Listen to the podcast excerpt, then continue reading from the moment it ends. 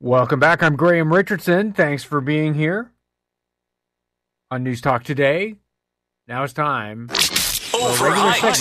Create jobs and opportunity. In this election, Here's what I want to do. or underplayed. Scott Reid, CTV News political commentator, former communications director with Prime Minister Paul Martin, joins us on the line. Hi, Scott. Good afternoon. I'm making my way back to you, babe. I'm on my way to Ottawa as we speak. Oh, yeah. Coming up to the little burg, eh? Back to Eastern Ontario for you.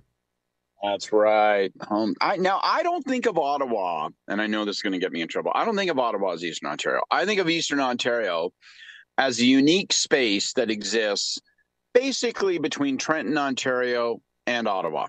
Like that's like, so, is Ottawa Northern Ontario? Like, no, where would it be? It's, it's, it's it's national capital. It's its own thing. it's its own thing. All right. It's All its right. own- it floats in the amber space of uh, almightiness. You know. All right. Uh, anyway, it'll be good to have you back in town. Um, boy, you know, the getting ready for Danielle Smith stuff was was something. Uh, and then there was that press conference, which I think the the, the BC premier was, was commenting on, like even today, like it still reverberates.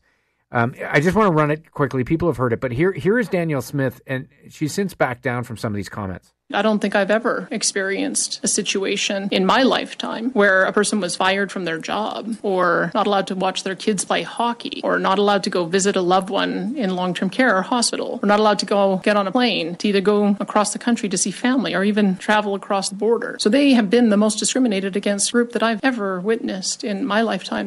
She has since not apologized, but said she didn't mean to offend all the other people who have been. How bad was this, Scott? Well, for her, not that bad, you know? Yeah. Like, I mean, for any normal person, for any person who has, you know, uh, the shame chromosome, it's bad, but she doesn't really care. I mean, you know, uh, to be, you know, and I know I'm ascribing motive and all sorts of stuff and talking like I know her, but like I watched this woman in public life off and on for 20 years. And the Mhm. reality is that this is a revealing uh, comment. It just tells you what she thinks, how bad her instincts are, how ahistorical her sense of anything is, and how you know uh, de minimis she is in so-called regret. So uh, this is what this is what she thinks, and and and I think the the broader significance, and I don't want to diminish the specific significance of it, because the spigni- specific significance is is really. uh, You know, Bad take. Such, it's just Brutal such a casually, Yeah. overwhelmingly ignorant thing to say. But the general significance is that buckle up you're going to get more of this. Yeah. this is who she is. And um and if you're a member of the ucp maybe you're pounding the table with delight but understand this person lacks the instincts and judgment to avoid walking into an electric fence. So you know there's there's you never say never in politics but i wouldn't bet futures on this person. Well, and generally speaking, Albertans I know they like sticking it to Ottawa. They like being contrarian, and they like being conservative. Generally speaking, but there are lines, and one of the lines my experience has been is they don't like to be laughed at. They're a serious place. They're the they're they're an economic engine of the country, and when this kind of stuff happens, they look like you know a backwater, and they don't like it. You know, No, and they- she's playing with fire here. That's right. She they, Albertans don't want to be Mississippi North, and Yeah. they don't, and and and they're and it isn't Mississippi North. It's a place of uh, prosperity and uh, skill. Um, and you can have disagreements about economic issues and other issues without descending in this territory. I'll tell you one other thing when it comes to the overhyped and underplayed thing. I Hmm. think it's underplayed as a federal factor. And I you know, I've talked about this a, a, a couple times over the last couple of days, but, you know, for Pierre Poilievre, the new federal conservative leader, he traffics in a lot of the same sort of language. He traffics much more skillfully. And, and I'm not accusing him of being discriminatory and, and, and, and obtuse in this way, but he uses a bunch of the same labels. Freedom, we're going to fight for freedom. These vaccine mandates are awful. And uh, so he, he works in this area. But Pierre Poilievre is clever, skilled, experienced, and strategic.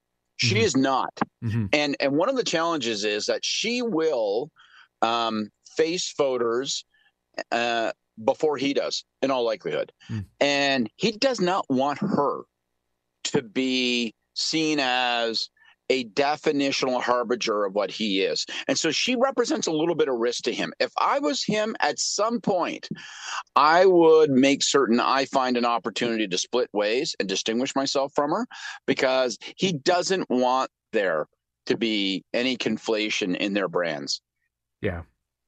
And yet another reminder to those of us on camera, broadcasters who cover politics, even. This is hard. being a leader and okay, she's won the party. Politics and being out there like this, just because you've been on television or behind a microphone or in front of cameras, this is a different game.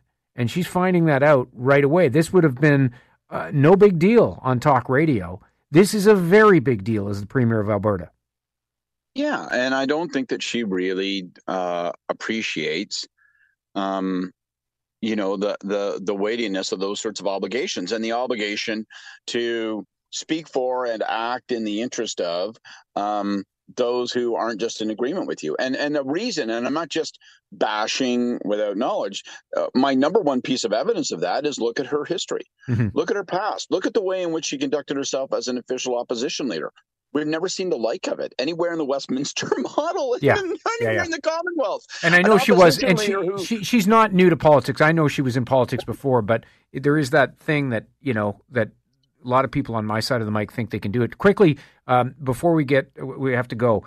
Um, I want your take on the risks for government in front of the um, Emergencies Act hearings, and and what you think Trudeau should try to try to achieve when he's out there, because that's another challenging one for him.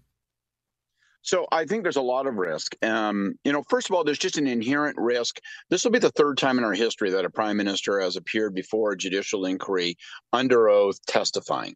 First was Sir John A. Macdonald during the uh, uh, the CPR scandal, the railway scandal. The second was my old boss, Mr. Martin. I was there and working with him at the time when he was asked to testify at the Gomery Committee, and now it'll be Trudeau. So I, I think that there's plenty for Trudeau to do here, but just having the prime minister, having ministers in that judicial context where they're being cross-examined, the the the visibility of it, the the the the imagery of it, the iconography of it, it's uncomfortable and it's full of it's fraught with danger. On a more substantive level, I think that if I were Trudeau, what I want to be doing is making certain that no one's engaging in um, revisionism. Mm. And people want to apply some narrow test of, well, you know, did you have the right to invoke the act? Did you meet some technical legal thing? And then the conservatives will act like, oh my God, see, this was an abuse of power. He needs to establish that there's a dual test. There's a common sense test when a city is ground to a halt for three weeks, when people are trapped in their apartment buildings because they're, you know, maybe they, maybe they're handicapped and they can't get out, or you know, people who run small businesses find that they cannot actually uh, function. Uh, women, kids can't walk down the street without being screamed at and harassed. That that's the common sense test of enough is enough, and we have to bring the hammer down. We may not want to bring the hammer down, but if it's the only tool available to us, well, better to swing it than sit back and do nothing. That's the common sense test. And if I was Trudeau, without going over the top and without too aggressively attacking my, you know, trying to look like I'm being super partisan or political about it. I'll be making certain that I establish that test is as resonant and as significant as is the technical, legal, legislative test. Risky and interesting and uh, important questions to be answered, and we will uh, watch that. Scott Reid, always great to have you on, overhyped and underplayed. Thanks so much.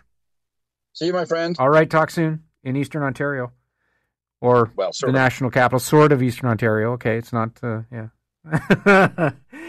Thanks for this.